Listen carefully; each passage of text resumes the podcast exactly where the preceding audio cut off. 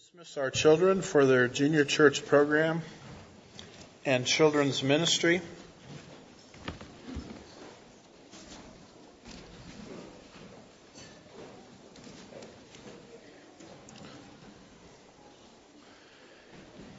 And as the children under 10 years and under are being dismissed, let's uh, take our Bibles this morning Open them to the book of Genesis, chapter 29 and verse 15.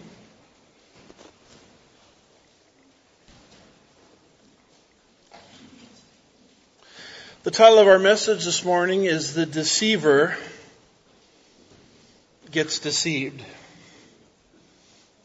The Deceiver Gets Deceived. This is part of our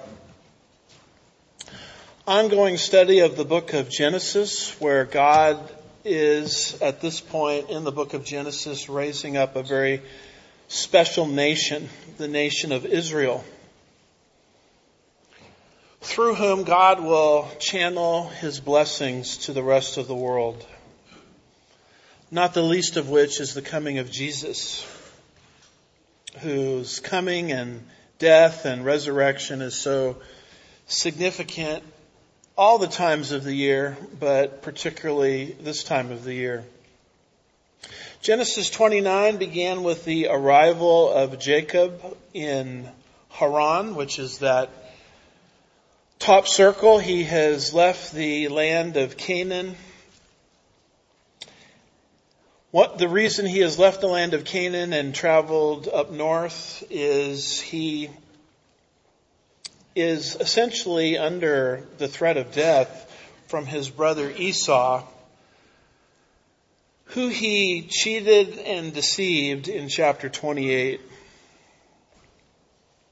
And so he moves up to Haran, and here he is seeking a wife. In fact, that was the excuse that was given by his mother to his father as to why Jacob fled. Get out of Canaan. Don't marry a Canaanite, but marry someone from uh, your extended lineage. That's where Abram's descendants settled up in Haran.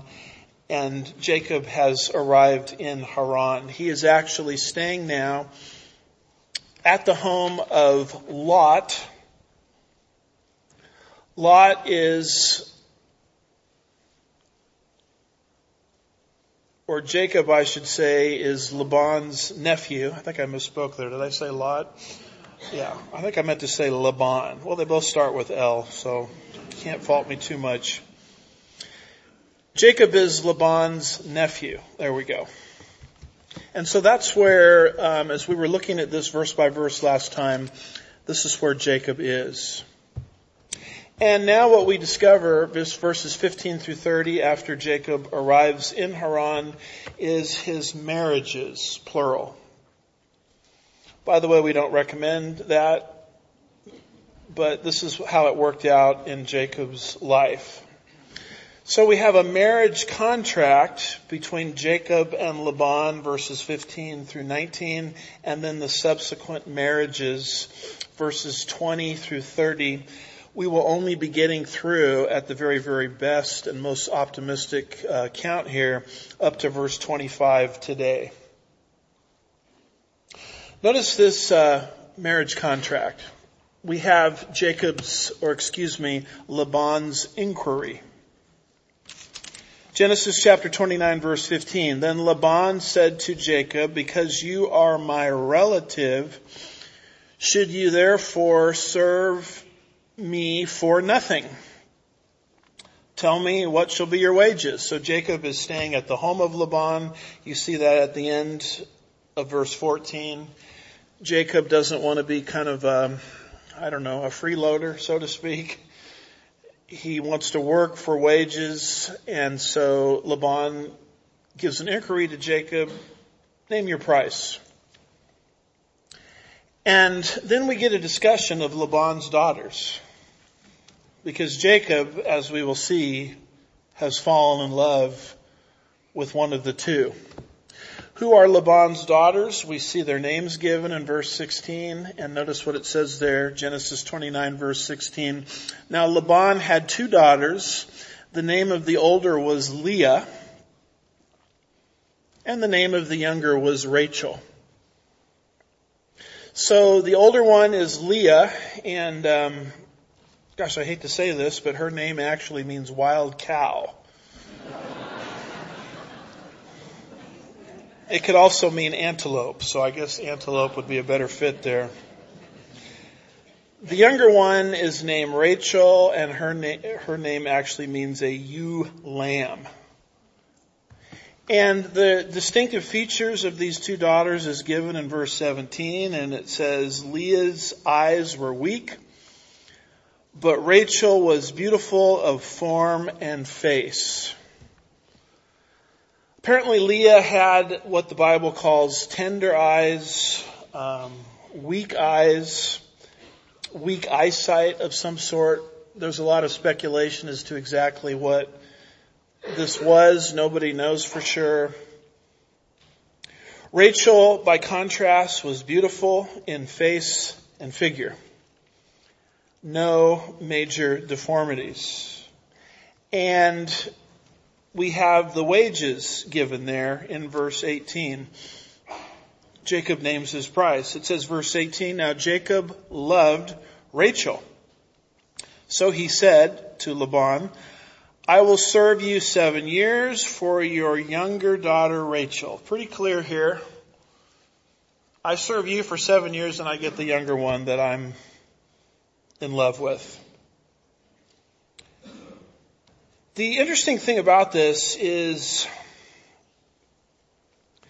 not only did Jacob love Rachel, in fact, we know Jacob loved Rachel because verse 20 in addition talks about how Jacob loved Rachel, but he exhibited what we would call true biblical love. The young people within the sound of my voice contemplating marriage need to understand this. They need to understand what true biblical love is. True biblical love always relates to sacrifice. It relates to not what you can get, but what you give. And you might be with somebody maybe engaged to someone and they might be talking the greatest game that you've ever heard. But the truth of the matter is you have to look deep into their character because you are contemplating spending the rest of your life with this person. Are they really in love with me or not? And you can tell if they're in love with you not based on what they're taking or how they're sounding, but what they're giving. You'll notice here that Jacob was willing to give. He was willing to give seven years of his life for Rachel, whom he loved. Now, in that same area, you'll remember Genesis chapter 24, when the servant of Abraham came and received Rebekah and brought her back to Isaac, he paid a price. There was an actual bridal price that was paid. Jacob has, he's fleeing, he's a refugee, sort of speak, so to speak. He doesn't seem to have any resources. No great resources that we know of. So this is actually his bridal price. I'm going to serve seven years. And Laban is going to give me in return for that Rachel. True love. Not based on what it can get, but based on what it can give. Love biblically is very different than lust. Lust is interested in what it can get. Love, biblically speaking, is always interested in what it can give. You don't have to look very far in the Bible to see this. The agape love of God, which is not eros love, romanticism, it's not phileo love, brotherly kindness. It's not storgus love, meaning love within families, it is a word that the Greek text uses to describe love. It is agape. Not sloppy agape, but true agape. The deepest level of love you can have for a person, which is demonstrated not in what it takes, but what it gives. Look no further than the love of God for us. John chapter 3 verse 16, a verse we all know. For God so loved the world that he gave. Look at that. It doesn't say God so loved the world that he took. God so loved the world that he gave. His only begotten son that whoever believes in him will not perish but have eternal life. Romans chapter 5 verse 8. But God demonstrates, demonstrates his own love, agape, towards us, that while we were yet sinners, Christ died for us. I mean, we just celebrated the Lord's table, thinking about the sacrifice of our Lord Jesus Christ. Why in the world would he go through that sacrifice? It's very simple. It is agape. It is true love. The type of love that you see Jacob manifesting for Rachel, a willingness to sacrifice. So Laban and Jacob agree.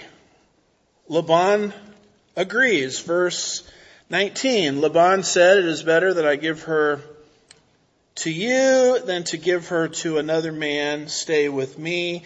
Now, if you drop back to verse 14, you remember last week it says, Laban said to him, Jacob, surely you are bone, my bone and my flesh. In other words, it's better that she marries within her own than somebody that doesn't even know the things of God at all would marry her. The contract leads to the two marriages. And the reason there's two marriages here, as we're going to read, and as you probably know the story, Jacob is deceived. Jacob is deceived by Laban. He thinks he's getting Rachel, but he ends up getting Leah first. The deceiver is deceived. So that section begins with Jacob making reference to the seven years of labor for Rachel. And notice what verse 20 says. And notice how love manifests itself in verse 20. So Jacob served seven years for Rachel. And he complained the whole time. No, it doesn't say that. He complained about the sacrifice he was making the whole time. Boy, I hope this woman really knows what she's getting, you know. That's not what, that's not his attitude. It's, it's selfless. So Jacob served Laban for Rachel, and look at this, and they seemed to him but a few days. Why was that? Because of his love for her.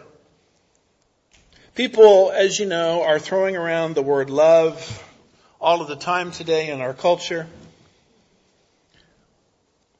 It's a little bit tricky because the Greeks had four words for love. We only have one. I mean, I've watched the love boat, so I must be an expert on love. And most of the time, and I'll just be completely honest, folks, we don't even have the foggiest idea what we're talking about. If you want to understand what love is, there's a chapter in your Bible called the love chapter. 1 Corinthians chapter 13. And I won't read the whole chapter to you, but in 1 Corinthians chapter 13, where it talks about the nature of love, it says there, love is patient. Love is kind. It's not jealous. It does not brag. It is not arrogant. Uh, a fascinating study on the attributes of love, but right out of the gate it says love is patient. Lust is impatient. Love is patient. That's how, that's how a man could serve seven years for the hand of a woman and they just seemed to him like the passing of a few days. That's how you really know if someone is in love with you. That is how you know if you're in love, biblically speaking, with somebody else. You know, today we're focused on outer appearance, we're focused on emotions. Does he or she give me the liver quiver or not kind of thing? What kind of money does he or she bring in? Are they going to bring me security? All of these issues. I mean, and I'm not saying those are unimportant issues. I'm just saying that they have nothing to do with love. Love will always manifest itself not in what you're going to get out of a relationship. It's what you could give. And if someone is pressuring you constantly, you have to at some point wonder, is the person really in love with me or not?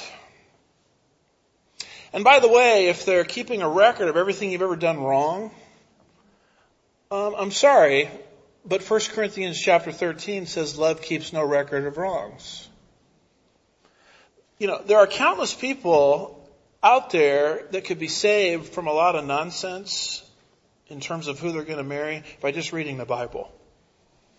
Because the Bible will tell you if with somebody you're on the right track, or you're not on the on the right track. I, I so much appreciate the pragmatic nature of the Bible. Love is patient. Love sacrifices. Here is Jacob serving Laban for seven years, and all it really says is it seemed like just a few days because of his love for, for Rachel. But unfortunately, the deceiver gets deceived here. And it's interesting to me that God allowed him to be deceived at something that was probably the most important to him, this relationship. Because God is in the business of showing us when we cheat somebody, when we deceive people, when we lie. God many times, and I've experienced this many times in my life, will send you into the identical situation where you're the one getting ripped off. And it's like the Holy Spirit is saying, okay, how do you think that feels? Do you like how that feels? No.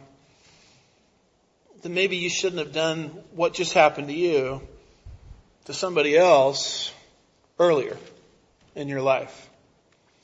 Because what you're involved in is sin. And you need to understand the consequences of sin. Now, you can learn that from a textbook a little bit, I guess. You maybe can learn about it from a theologian. You can maybe learn about it from a good sermon. But nothing will teach you that lesson than suffering at the identical point where you inflicted suffering on another. We just got out of chapter 27. Well, we didn't just get out of chapter 27. It was a few months back, but we did get out of chapter 27. And that was the chapter, and you all know this, it's the Jacob deceiving Esau, Jacob deceiving Isaac, Esau has found out about it. This is why Jacob has had to flee Canaan and go to the land of Haran. J- Jacob was involved in deception. He was involved in underhandedness. Well, gee, Jacob, that's not a nice thing to do to somebody. Yeah, I know that. And God says, okay, now you're going to live it on the opposite end. So you can learn firsthand what it's like to be treated unfairly in something that's very, very precious to you. As you walk through the valleys of life as a Christian, you need to be sensitive to that because I believe God will deliberately send His people into tribulations and trials for our growth and betterment. And I'm not saying this in every case, but it very well could be that the circumstances you're in right now are the identical circumstances that you inflicted on somebody else, and God is teaching us a lesson. He's using this to mold our character into the Christ-like character that he desires it to have. And so we see this marriage now to Leah. And it begins with Jacob has finished serving for seven years and he makes a demand on Laban. Verse 21. Then Jacob said to Laban, give me my wife for my time is completed that I may go into her. In other words, I've done my seven years. My days are fulfilled. And he thinks he's, he's marrying Rachel which he's not marrying Rachel, as we'll see. He's marrying Leah. So you see the wedding festivities, verse 22, Laban gathered all the men of the place and made a feast.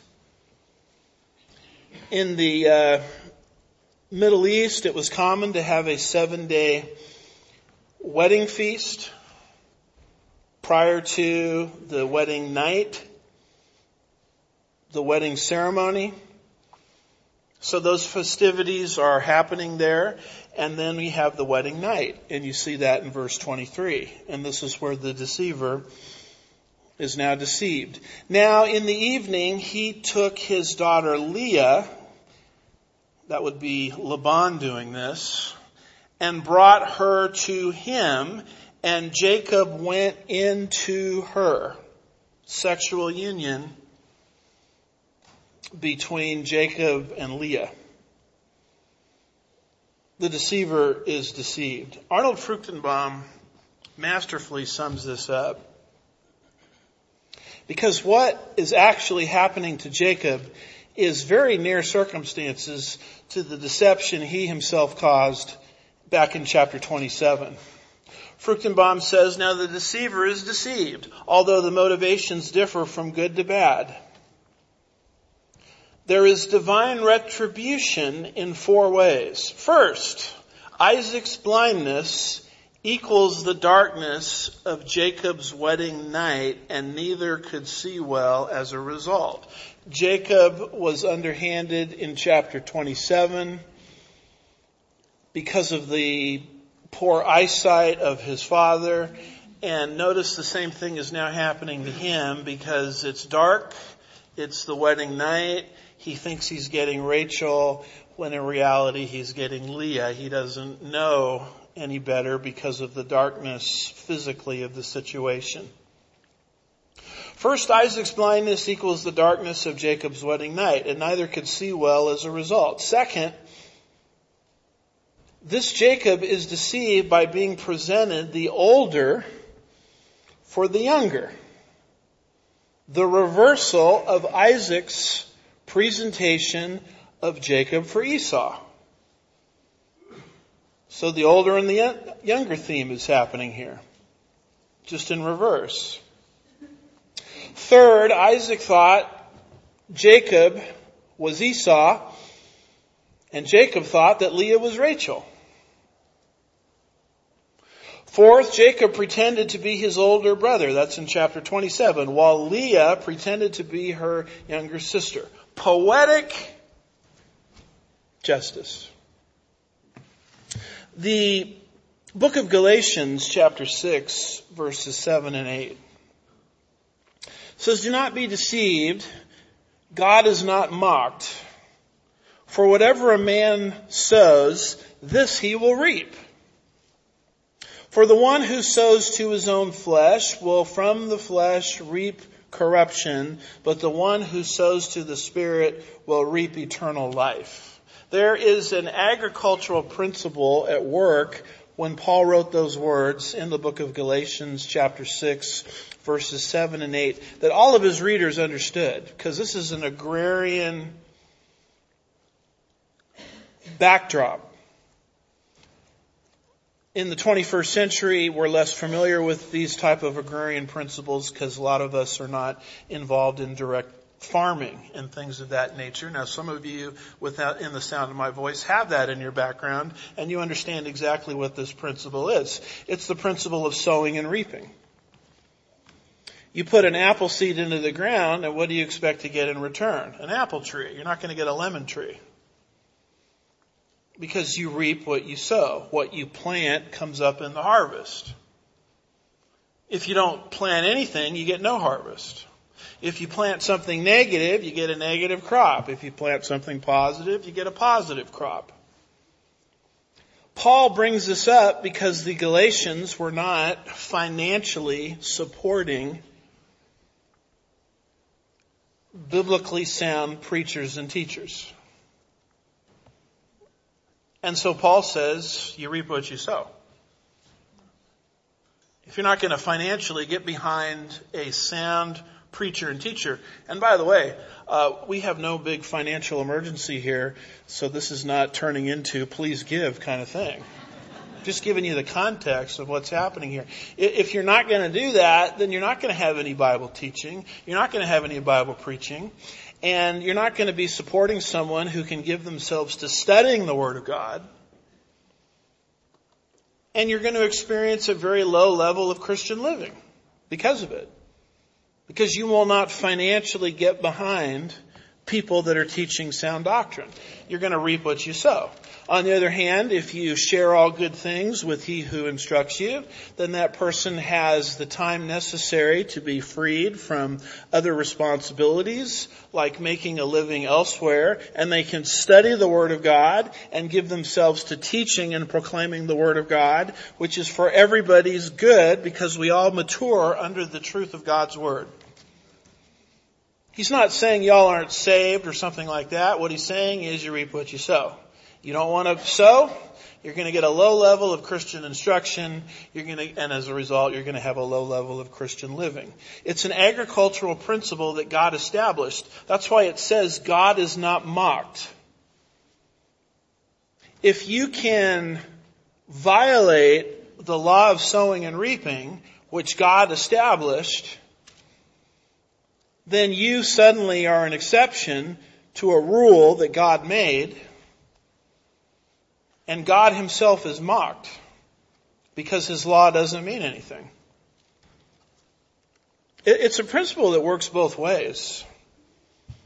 I mean, you can invest your life into totally carnal things as a Christian. Your salvation may be intact.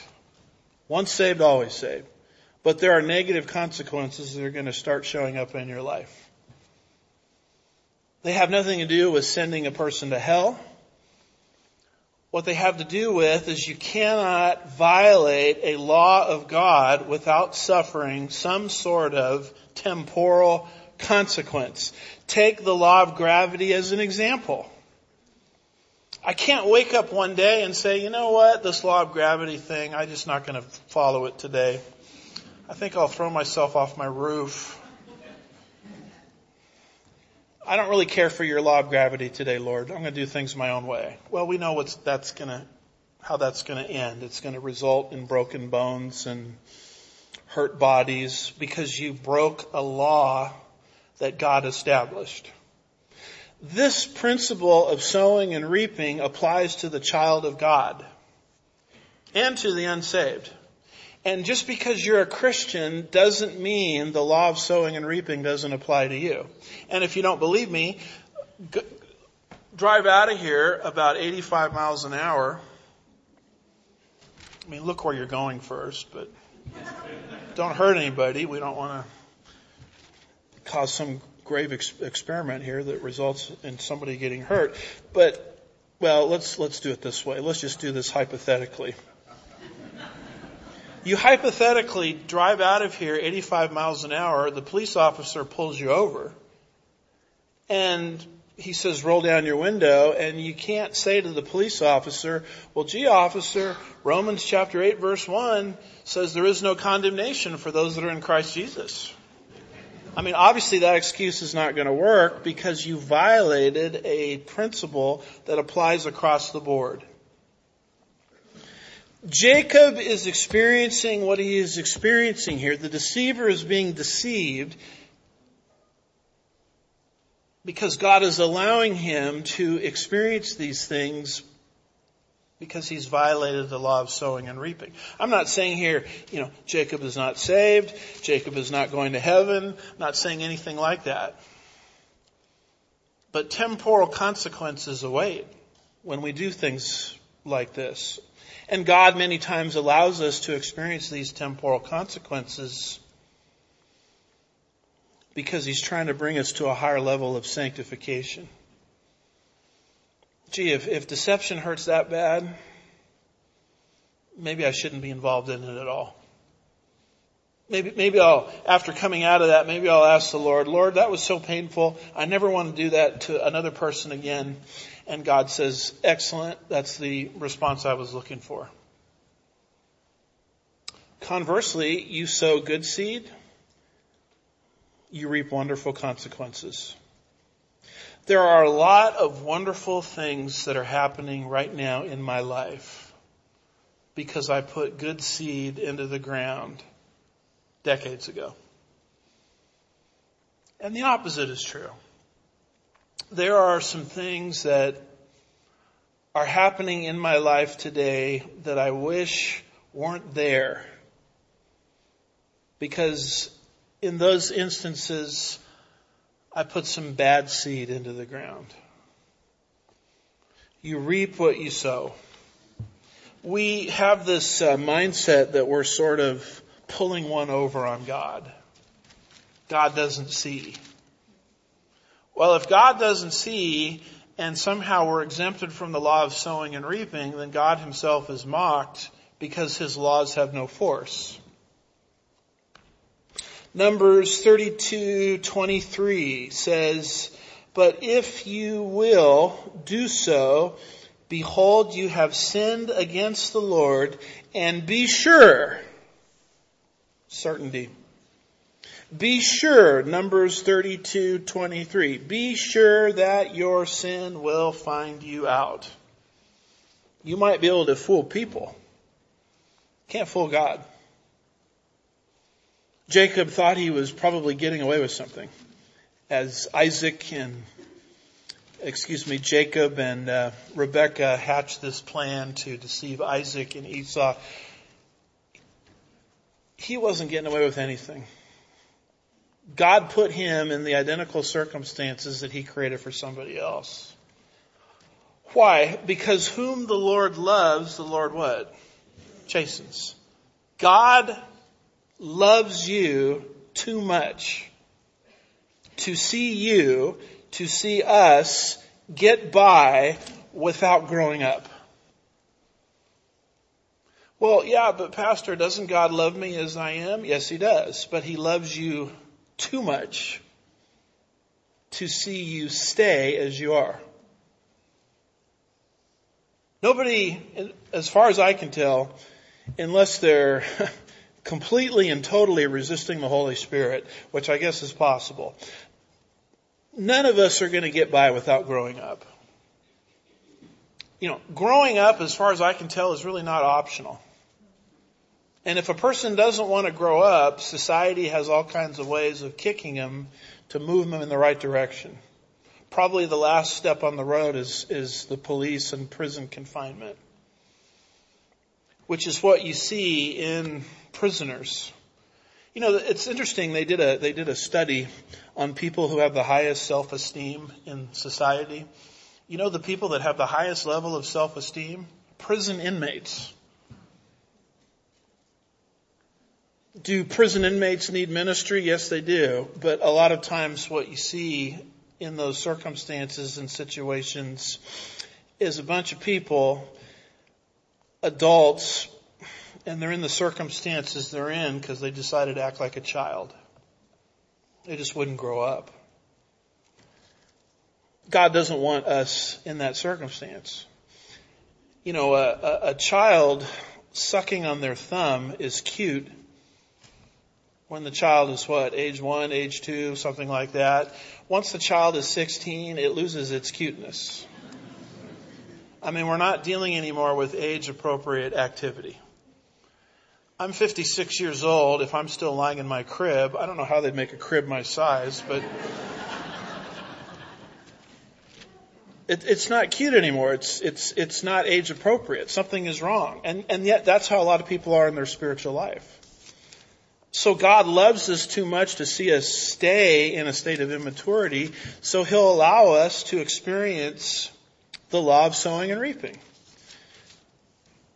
Where we, and what's important to us, we get deceived on the same plane where we earlier deceived somebody else. This is what's happening in the, the life of Jacob. You have a wedding gift, verse 24. Genesis 29, 24. Laban also gave his maid Zilpah to his daughter, Leah as a maid. So, so Zilpah as a maid is part of the package here. Keep your eye on Zilpah because through Jacob and Zilpah is going to come two tribes of Israel. We'll see that in the next chapter. Gad and Asher. Why this wedding gift? How come Zilpah gets thrown into the mix?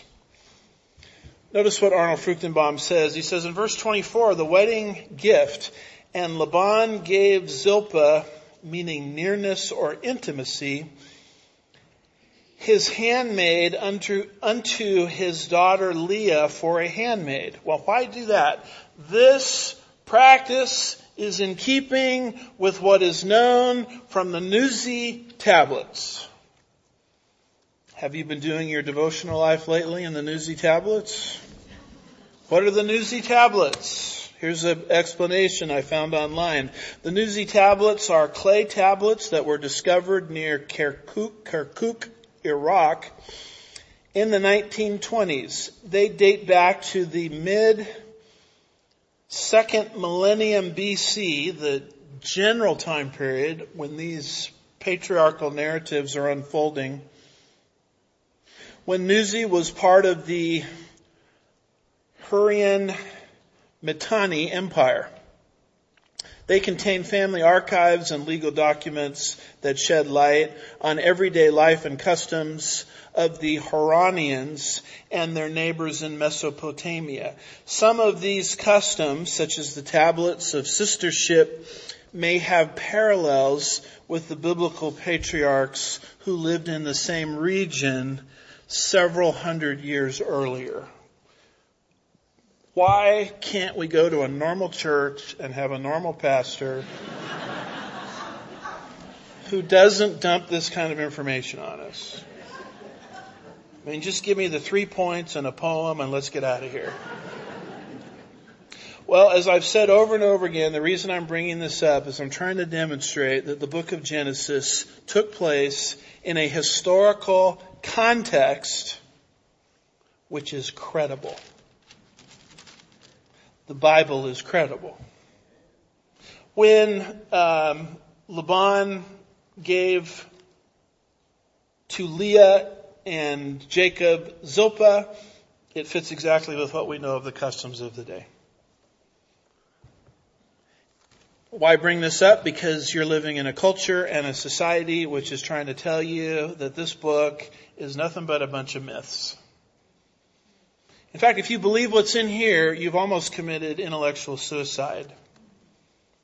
Because true history we do in the classroom, public school.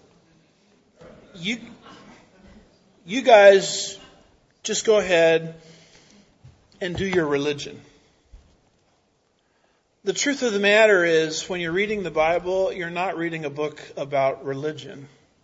You're reading a historical text that is historically credible and historically accurate. God used real history to narrate to us or give to us spiritual truths and spiritual lessons. This is not Veggie Tales. This is not Jack and the Beanstalk. This is history. And I will put it up toe to toe I will go toe to toe on this, face to face, with any other historian who says this is not a historical account. This is history. It, it corroborates with the Nuzi tablets. It corroborates with countless other extra biblical documents of the time period. When God asks you to put your faith in Jesus Christ for salvation, He is not telling you to turn your brain off.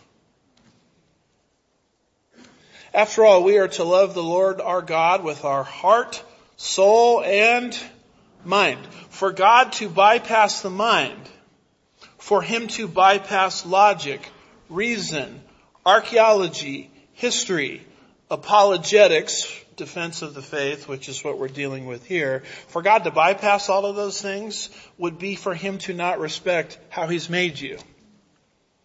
He's made you, yes, an emotional being, and the Bible will help you with many emotional issues, but He gave you a mind. It's a powerful tool that God has given you to reason, to think. And so why would God, with His revelation, bypass the mind? He doesn't bypass the mind. He respects the mind. That's why He gave us the mind. So when you trust in Christ as your Savior, you are not taking a leap into a dark chasm. You know, you compare this, for example, to Islam, where earthquakes are explained as the fact that the earth is on the back of an animal. And the reason there are earthquakes is the animal is moving. That's the explanation in Islamic holy books for earthquakes.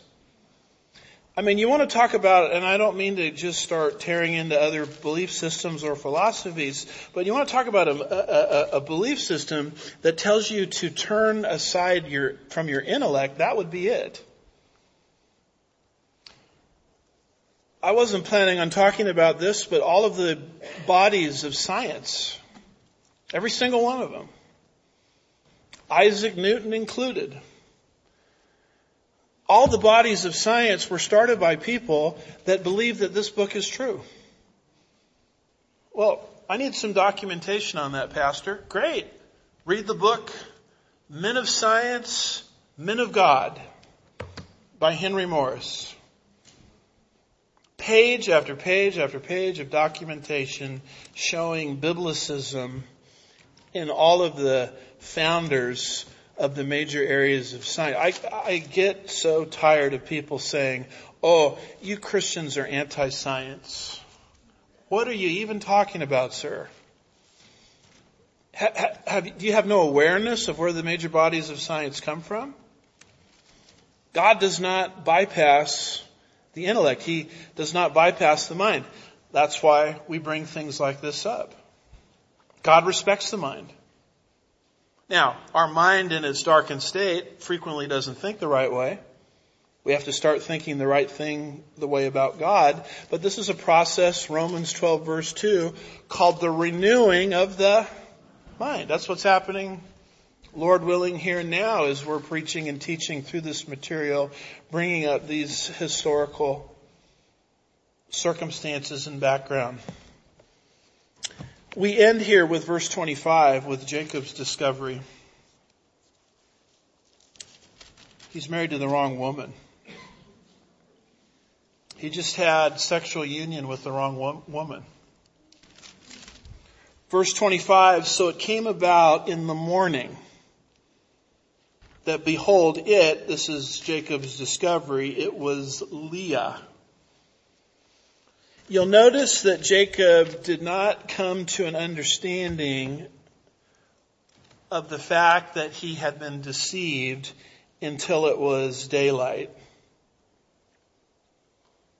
And one of the things that would happen in the ancient Near East as the wedding night happened at night is the bride was veiled. And that becomes another reason why Jacob thought she was Rachel when in reality she was Leah. But the daylight has a tendency to expose the deception. That's the function of light. Ephesians chapter 5 and verse 8 says, For you were formerly in darkness, but now you are in the light, in the Lord. Walk as children of light. What did Jesus uh, claim to be? John 8, I think it's verse 12. I am the light of the world. How do we function as children of light? Ephesians 5:11 says, "Do not participate in the unfruitful deeds of darkness, but instead even expose them." God's purpose for our lives is to bring us into the light. It's only when you come into the light that you can see things for what they are. And Jesus in the Sermon on the Mount said, You are the light of the world. We are to reflect and emulate that light to the rest of the world. That's why we're here. And by the way, don't expect the world to stand up and applaud when you become a light bearer. Because when you're accustomed to the darkness and someone flips on or flicks on the light switch, it's uncomfortable. Just like salt. We're not just light, but we're salt. We're salt and light. Salt can be a tremendous irritant, but it's necessary as a preservative. Light can be a tremendous annoyance, but it's necessary so that you and those around you don't walk in total spiritual darkness. Jacob was in a state of total deception and darkness until the morning came and the light came on and he could see what had happened to him. Jesus uh, made a very interesting statement in John 3 verses 19 through 21. He said, this is the judgment. This is the verdict. Le- legal language. That light has come into the world. Now you would think that when light, the light of Jesus came into the world, the world would stand up and say, yay! That's not what happened. That's not what happened through his crucifixion and sham trials, which we ruminate on, contemplate on this week. Why, why, didn't, why wasn't the world just excited and thrilled that Jesus was here? John 3, 19 through 21 says, this is the judgment. Light has come into the world and men love darkness rather than light for their deeds were evil. That's why Jesus had a very difficult time getting along with a lot of folks. They love the darkness and they love their sin. For everyone, John 3:20, who does evil hates the light and does not come to the light for fear that his deeds will be exposed. But he who practices the truth comes to the light so that his deeds may be manifested as having been wrought in God.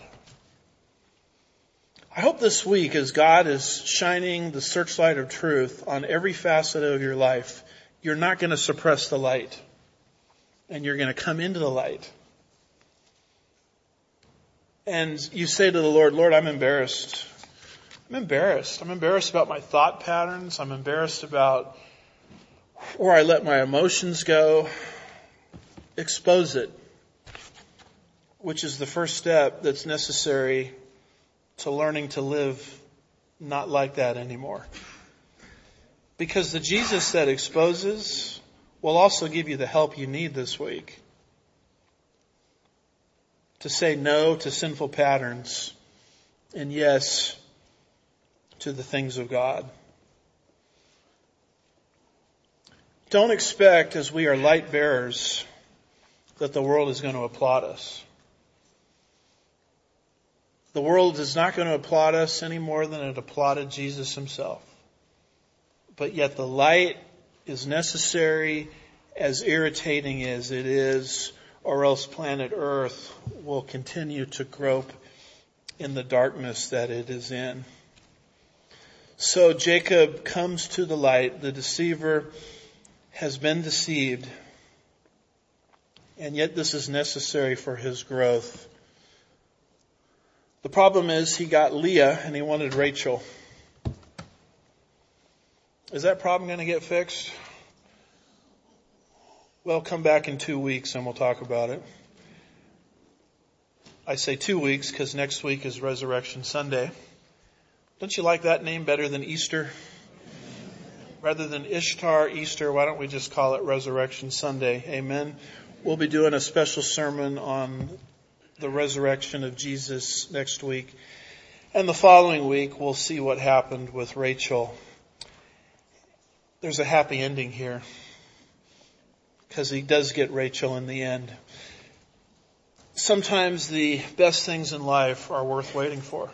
Amen.